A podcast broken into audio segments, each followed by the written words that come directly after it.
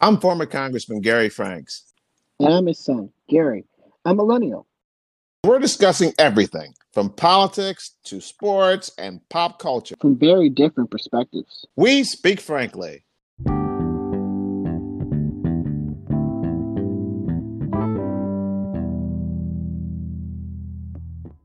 Okay, welcome back, folks.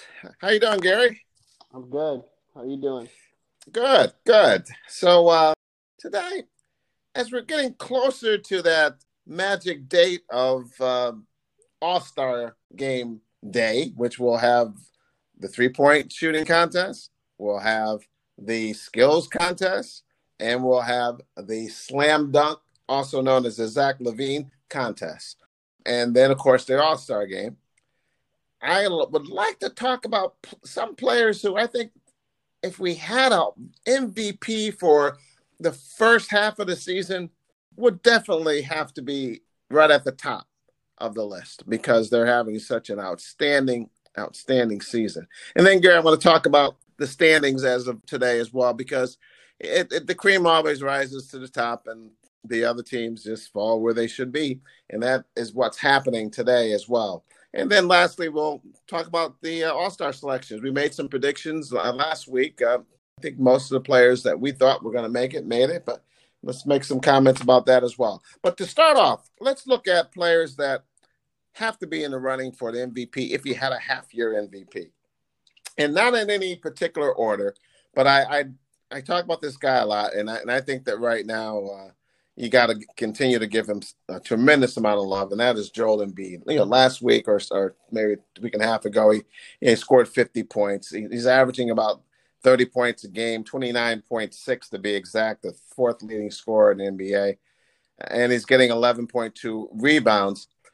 But beyond that, the team is doing exceptionally well. They're 22 and 11, sitting on top of the Eastern Division and they've been there, Gary, just literally for just about the entire the entire season. So even though every time they walk into an arena, the other team is saying, "Okay, we got to beat these guys." And there's probably only two or three teams like that. You know, you, everyone wants to beat the world champs, and the Lakers go through that every day. The Nets go through that because they have the big triumphant that they have over there, even though they haven't all played together that often. And maybe the Clippers and the Bucks, but to maintain your status, winning just about two thirds of your games, more than two thirds of your games, right, right around two thirds of your games. It's just just outstanding, and they've been doing that all year long. Yes, he does have help. He does have help with our friend Ben Simmons, who made the All Star team. We'll talk about that a little later. But you know, Ben's having a good year, a Ben Simmons type year. And he's averaging about 15.7 points a game, eight rebounds a game, eight assists a game, and he is number four in the league in steals, getting 1.6 steals a game. So that's a very well-rounded performance for for Ben.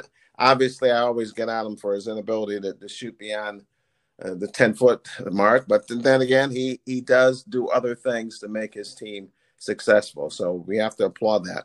And then the next player I like to talk about, Gary, would be the Joker, and I've talked about him very prominently uh, just about every week. He's averaging 27 points a game, number the ninth leading scorer in NBA, getting about 11 assists a game, and a remarkable 8.4 assists a game, 10.9 rebounds a game, I should say, and a remarkable 8.4 assists per game, which is just truly outstanding numbers. Then Luka is not really his team is just not there. I mean, they're 15 and 16. Not that the Nuggets are doing extremely well. The Nuggets are just 17 and 15 in the eighth spot right now in the West. But uh, you know, Luka has to be mentioned. He's averaging 28.5 points a game, 8.4 rebounds a game and nine assists a game. That's an outstanding uh, start for a season. And then you have the old standards, Gary. You have the the Greek Freak is just doing what he always does. I mean, he's the two time MVP uh, already. Uh, the Bucks are twenty and thirteen in the number three spot right now. He's getting 28.9 points a game. He's getting 11.7 rebounds a game. He's getting 5.9 assists a game, which is just absolutely outstanding. Probably coming very close to matching his years in which he did win the MVP. And then another MVP perennial candidate is LeBron James. And I, I would hope that LeBron would slow it down a little bit since he uh, was trying to carry the, the entire load uh, playing far too many more minutes than he should, for my estimation. I think he should try to just recognize that the regular season is the regular season. You got to play for the playoffs and not try to win every single game.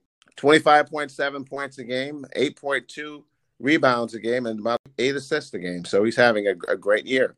And then you have Leonard. He's averaging 26.8 points a game, six rebounds a game, and five assists a game.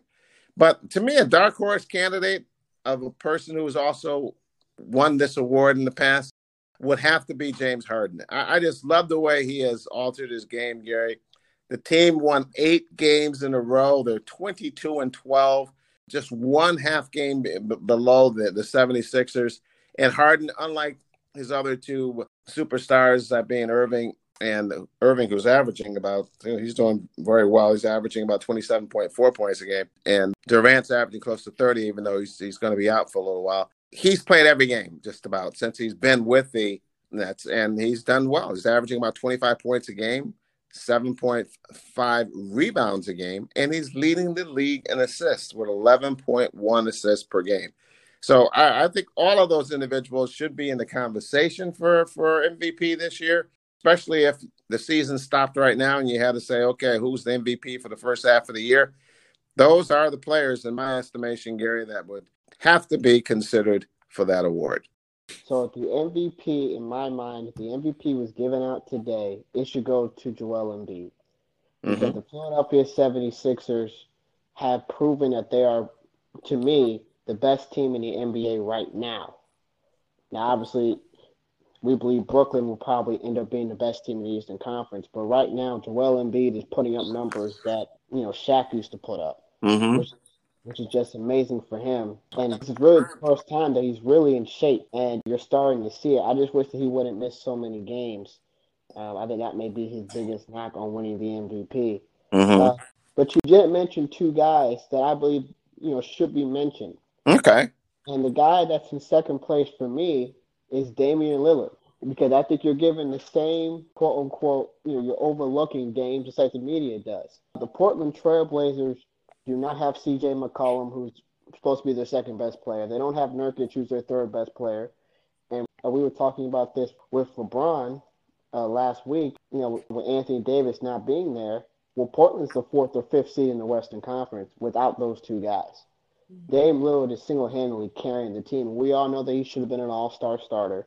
Yes, I agree. And he's probably the best point guard in the league right now and he's carrying a Portland Trailblazer team that's best player right now is old Carmelo Anthony. That's not that's not a lot, you know. So you know he's averaging 29, you know, almost 30 and eight assists, and he's single-handedly carrying his team. Now we know that uh, earlier they lost to the Lakers, which to me doesn't really show that much because that was a must-win game for the Lakers because they've lost a few games in a row uh, mm-hmm. point. And you didn't mention Steph Curry. Oh, okay. Because Steph Curry is averaging the same amount of points, the same amount of assists, and the same amount of rebounds he did when he won his two MVPs.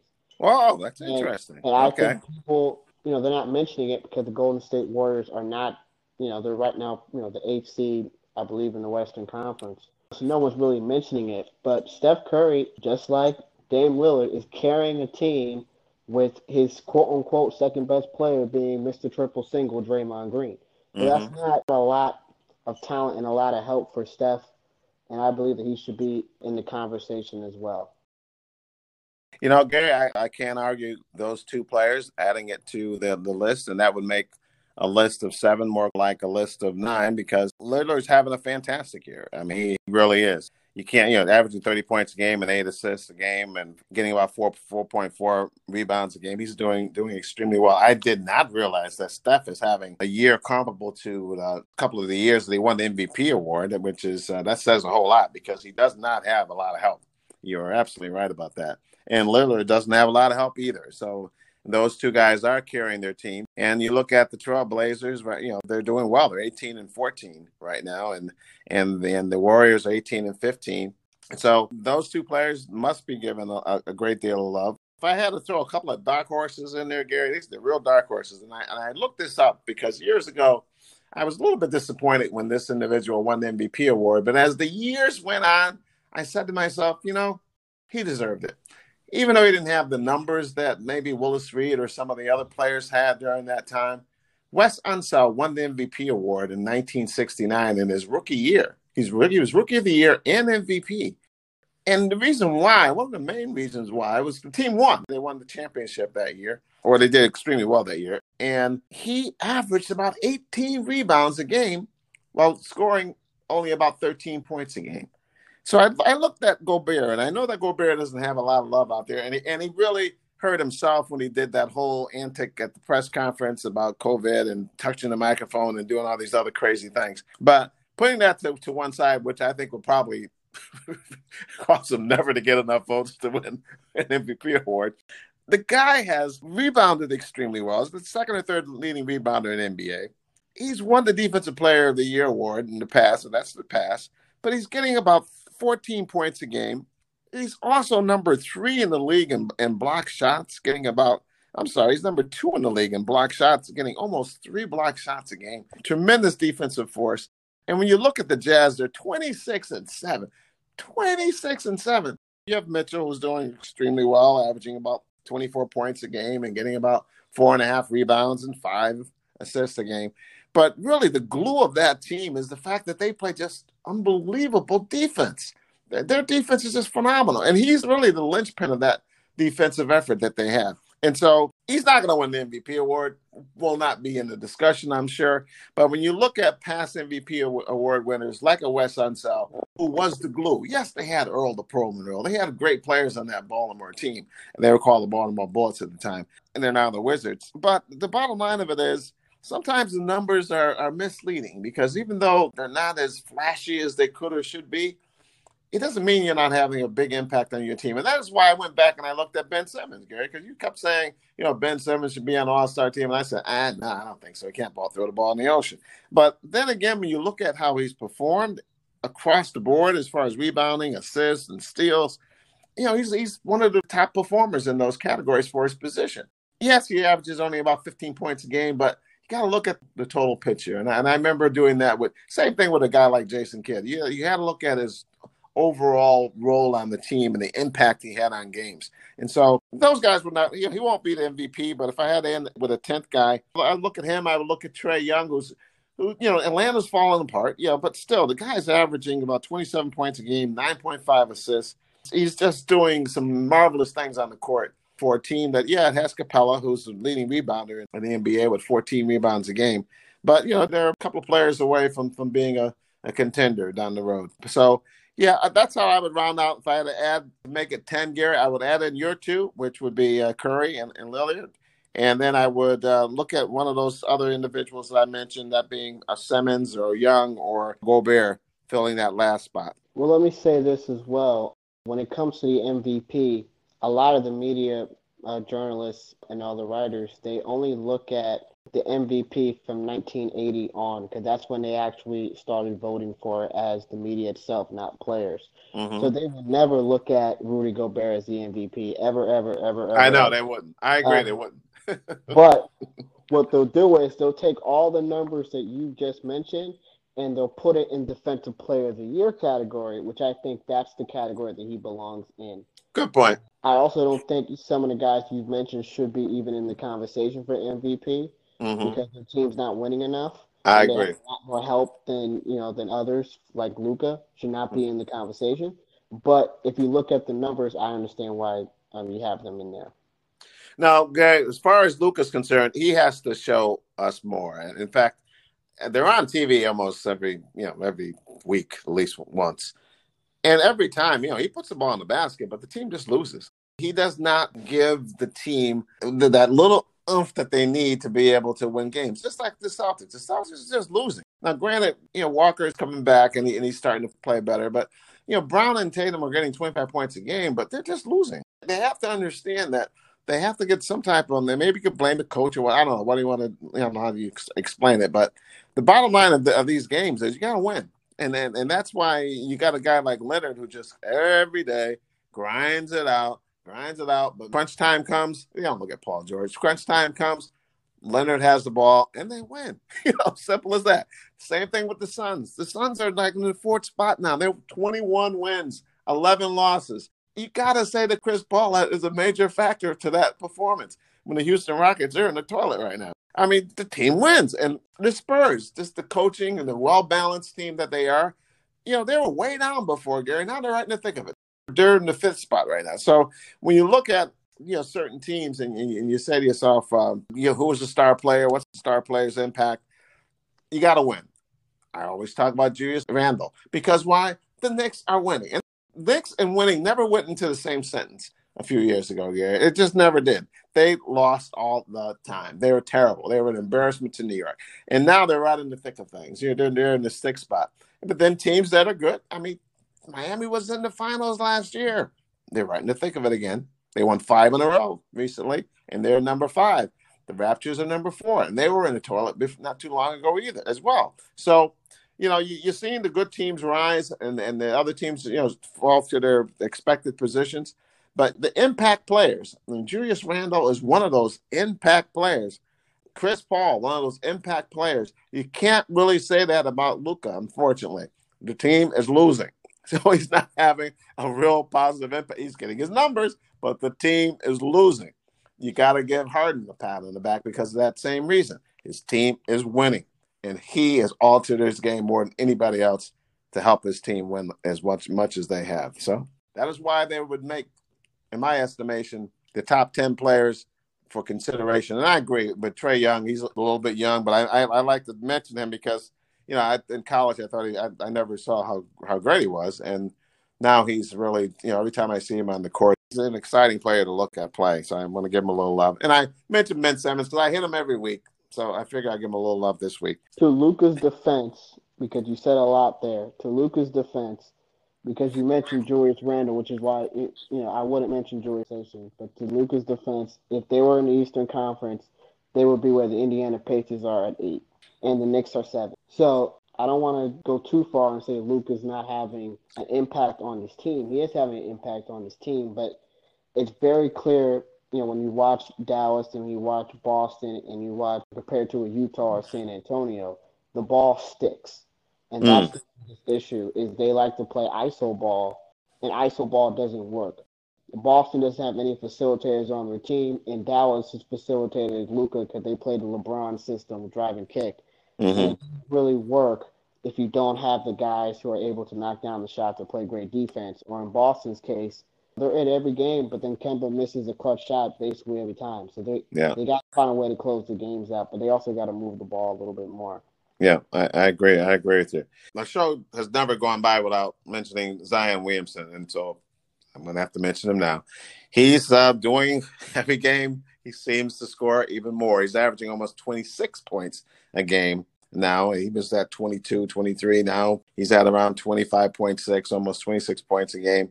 And Ingram is maintaining his uh, 24 point scoring average. So, and you have ball playing well. So I, I just feel that in the second half of the season, Gary, and I hope this happens, the Pelicans really start to click and start finishing off games and winning games because I, I would like for them to be a threat to uh, the Lakers and to the Clippers if they can in the playoffs. And number one, I want them to make the playoffs. And then after that, I would like for them to, you know, hang in there and, and actually get some good playoff experience for, for the future because they're all, you know, extremely young, obviously. But, you know, right now they're 14 and 18, you know, so they're in the 11th or 12th spot at this point. Hopefully, with the experience they've gained playing together during the first half of the season, to help them with uh, the second half of the season. Following three terms on the City Council and three terms in Congress, former Congressman Gary Franks' consulting firm has helped scores of companies, large Fortune 500 firms, small businesses, and even startup companies secure millions of dollars in federal government contracts and international business opportunities. Congressman Franks, a Yale grad, author, Fortune 500 executive, and former visiting professor at Georgetown University, UVA, and Hampton University will use his knowledge, experience, relationships, and strategic plan model to help you reach that next level of success. Schedule your participation in an upcoming webinar to learn just how Congressman Franks can help you. For more information, email gary at garyfranks.org now. So, Gary, what do you think about the reserves that were selected by the NBA for the All Star game and replacements? Well, first, I think the NBA did a great job coaches picked the right players. Obviously, I'm not just saying that because most of the players we've already picked uh, for the reserves last week. Mm-hmm. I don't agree with Nikola Vucevic being on the team. I know he's having a great year. He's averaging 24 and 12, and he's shooting about 40% from the three point line. Mm-hmm. But the Orlando Magic, I'm sorry, they shouldn't have an all star, especially when the Toronto Raptors don't have an all star this year. Mm-hmm. Playing a lot better throughout the last month of the year. I'm happy Sabonis got the start. I'm not happy Kevin Durant's not playing in the game. Yeah, yeah, that's unfortunate. That's very unfortunate. And I'm also happy for the Western Conference that Devin Booker is going to take Anthony Davis's spot so people can stop, you know, going quote unquote crazy over that. And I do think Devin Booker deserved a spot. It's just, as I said last week, it's very hard to take him, you know, to put him on, take somebody off. But how do you feel about the reserves? Well, isn't this the second time that Devin Booker has been like the replacement All Star? Yes, yes. Last year he was replacement as well. Okay, the guy, I don't know. And last year he put up some phenomenal numbers as far as scoring. I think he was averaging about 29 and 30 points a game. Then now he shares the ball, ball more with the new concept they have playing with Chris Paul. But uh, yeah, I guess you make it any way you make it. And I'm glad he made the All Star team. The team is doing exceptionally well. You know, they're 21 and 11, and he is the leading scorer, averaging about 25 points a game, 4.3 assists a game, and 3.6 rebounds a game. They're a balanced scoring team. They got Ayton, who's a great rebounder, fourth leading rebounder in the NBA, and of course you have uh, Chris Paul, who's also on the All Star team. So for Phoenix to get two, that's uh, you know you can say, oh, well, how did they how did they make that happen? Well, we've talked about Chris Paul earlier, and there's no question that he has been an impact type player for the Suns. His 16.6 points per game scoring average, nearly nine assists a game, and about five rebounds a game is is All Star worthy. This will make the 11th time that he will be an All Star. And back in 2013, he actually won the MVP award in the All Star game. So it's, it's hard to say any one of these guys should not be on there. I'm glad Julius Randle made it for his first All Star game. Uh, ben Simmons, this would be his third All Star game. So it would have been kind of uh, strange if he hadn't made it. And I'm really, really happy for it. I talked about him earlier. I'm really happy that that Zach LaVine is, is being shown some love. The guy can really play. And I hope, I hope, I hope, I hope he's in the slam dunk contest because it will be exciting if he is. He's averaging about 29 points a game. Yeah, the Bulls are, ter- are terrible. And we know that. They're not terrible. They're, they're right in the bubble, I guess. They're About the 10th. They're in the 10th spot or something like that. They're 15 and 17 right now with no one else really on the team of real high quality. It's five assists, five rebounds. He's just an exciting player to watch. And so I really don't have any objections with the selection. I hear what you're saying with Lillard not being a starter, and you, you look at his numbers, you know, they are starter worthy. And then, of course, Wizards have started to make a little bit of a run of late. And Beal, this will be his third All Star appearance. Uh, he's part of the starting group. I have no problems with that. You know, Kyrie Irving, we, we we talked about him not playing a lot of games, but you know, you corrected me on that, Gary. And this would be his uh, you know seventh All Star appearance. He also won the MVP award in All Star game in the past in 2014. 27 points a game is averaging. So I just hate the format. As I mentioned in the past, I wish that they would go back to the more traditional way of playing basketball where you don't have to add up the score every quarter and, and then have a fresh start every quarter, where you have the East play against the West and let the tips fall where they may so we can root for one side versus the other so the people in the East Coast can actually cheer for the players from the Eastern Division and the people on the West Coast can actually cheer for the players who are part of the Western Division, like it used to be.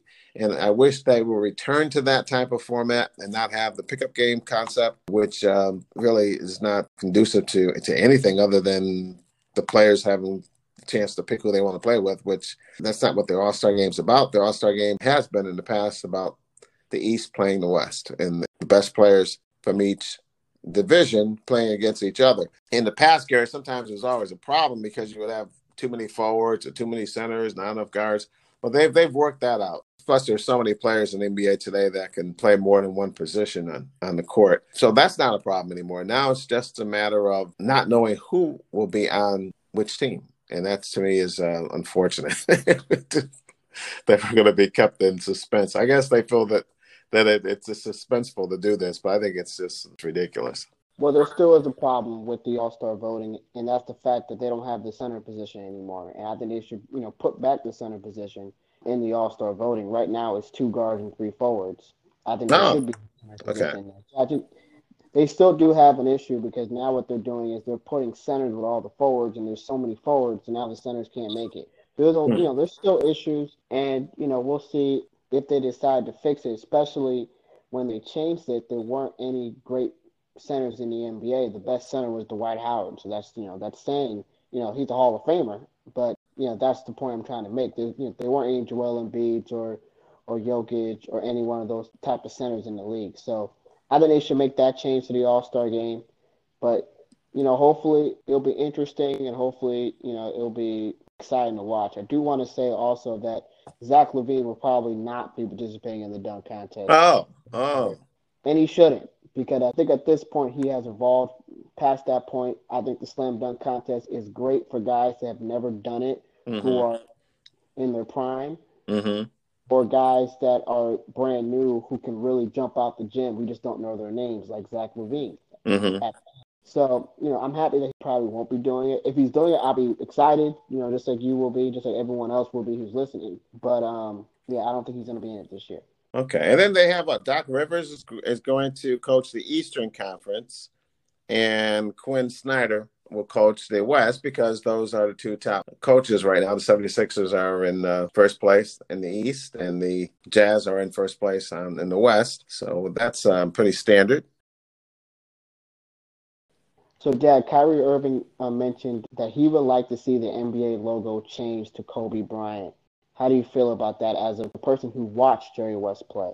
Well, I believe Jerry West would agree that if it changed, he wouldn't have a problem with it. I think he would agree that it would be a nice change. Jerry West was never the type of player that wanted to have people really brag about him all the time. He, he just he was kind of a humble player from West Virginia. Just put up great numbers, won a lot of games. Obviously, didn't win as many championships as he would have liked. But he's not really into that, and everyone even knows his claim to fame, which is the fact that he's helped organize championship teams as a GM and as a vice president of, of operations for teams.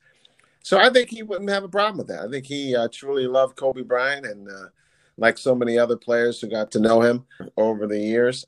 And it would be fitting. You know, I think that to have someone tragically leave us the way that Kobe did with his daughter and, and others who were on the helicopter, um, it would be a nice, nice touch. And I know that the anniversary of the tragic death of Kobe Bryant occurred in January. Maybe by the time we get to the second anniversary of his death, um, maybe the NBA will reconsider and make that decision in an appropriate time. So I completely agree with you. I want Kobe Bryant to be the uh, on the new NBA logo. I just didn't like the messenger. It's not that I don't, you know, like Kyrie Irving, but we know how how close Kyrie and Kobe were to each other. I think it should be somebody else besides Kyrie Irving making that statement. But I do think Kobe Bryant should be the logo of the NBA moving forward. Well, I'll never forget Kobe's line that he said to Kyrie Irving when they were playing basketball at some pickup game in some pickup game years ago. And Kyrie Irving looked over at Kobe and said, You're treating me like a high school kid. And Kobe looked back at him and said, You just got out of high school, kid. And I thought it was so funny. And I know now it may not um, may not seem that funny at that at this point, but the way he said it, it was just it was so it was spontaneous on the part of Kobe and the look on Kyrie's face when he said it, it was it was priceless. and Gary, one one last point I'd like to give our prayers. I know you would share in these sentiments to uh, Tiger Woods, who was in a um, accident recently, and thank God that it was not a life threatening accident. But whenever you have um, multiple hour surgery, it's, it's always a significant concern. And thank God we know that he had the best medical attention available in the area. Thank God everything seemed to have gone extremely well as of this date, at this time. And we have no reason to think that it won't continue to go in the positive direction and he will recover 100%. And our prayers go out to him and his, and his family as he uh, recuperates.